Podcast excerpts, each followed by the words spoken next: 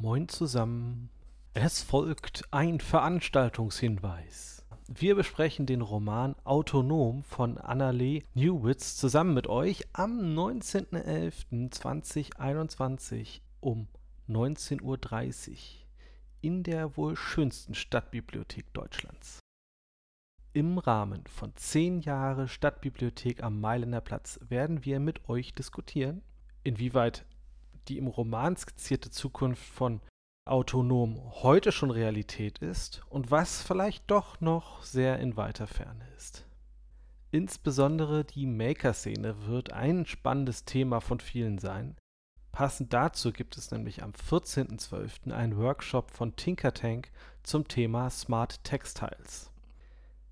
Die Teilnahme unserer Veranstaltung ist wie immer kostenlos. Es gilt aber dieses Mal eine Reservierungspflicht bis spätestens einen Tag vor der Veranstaltung.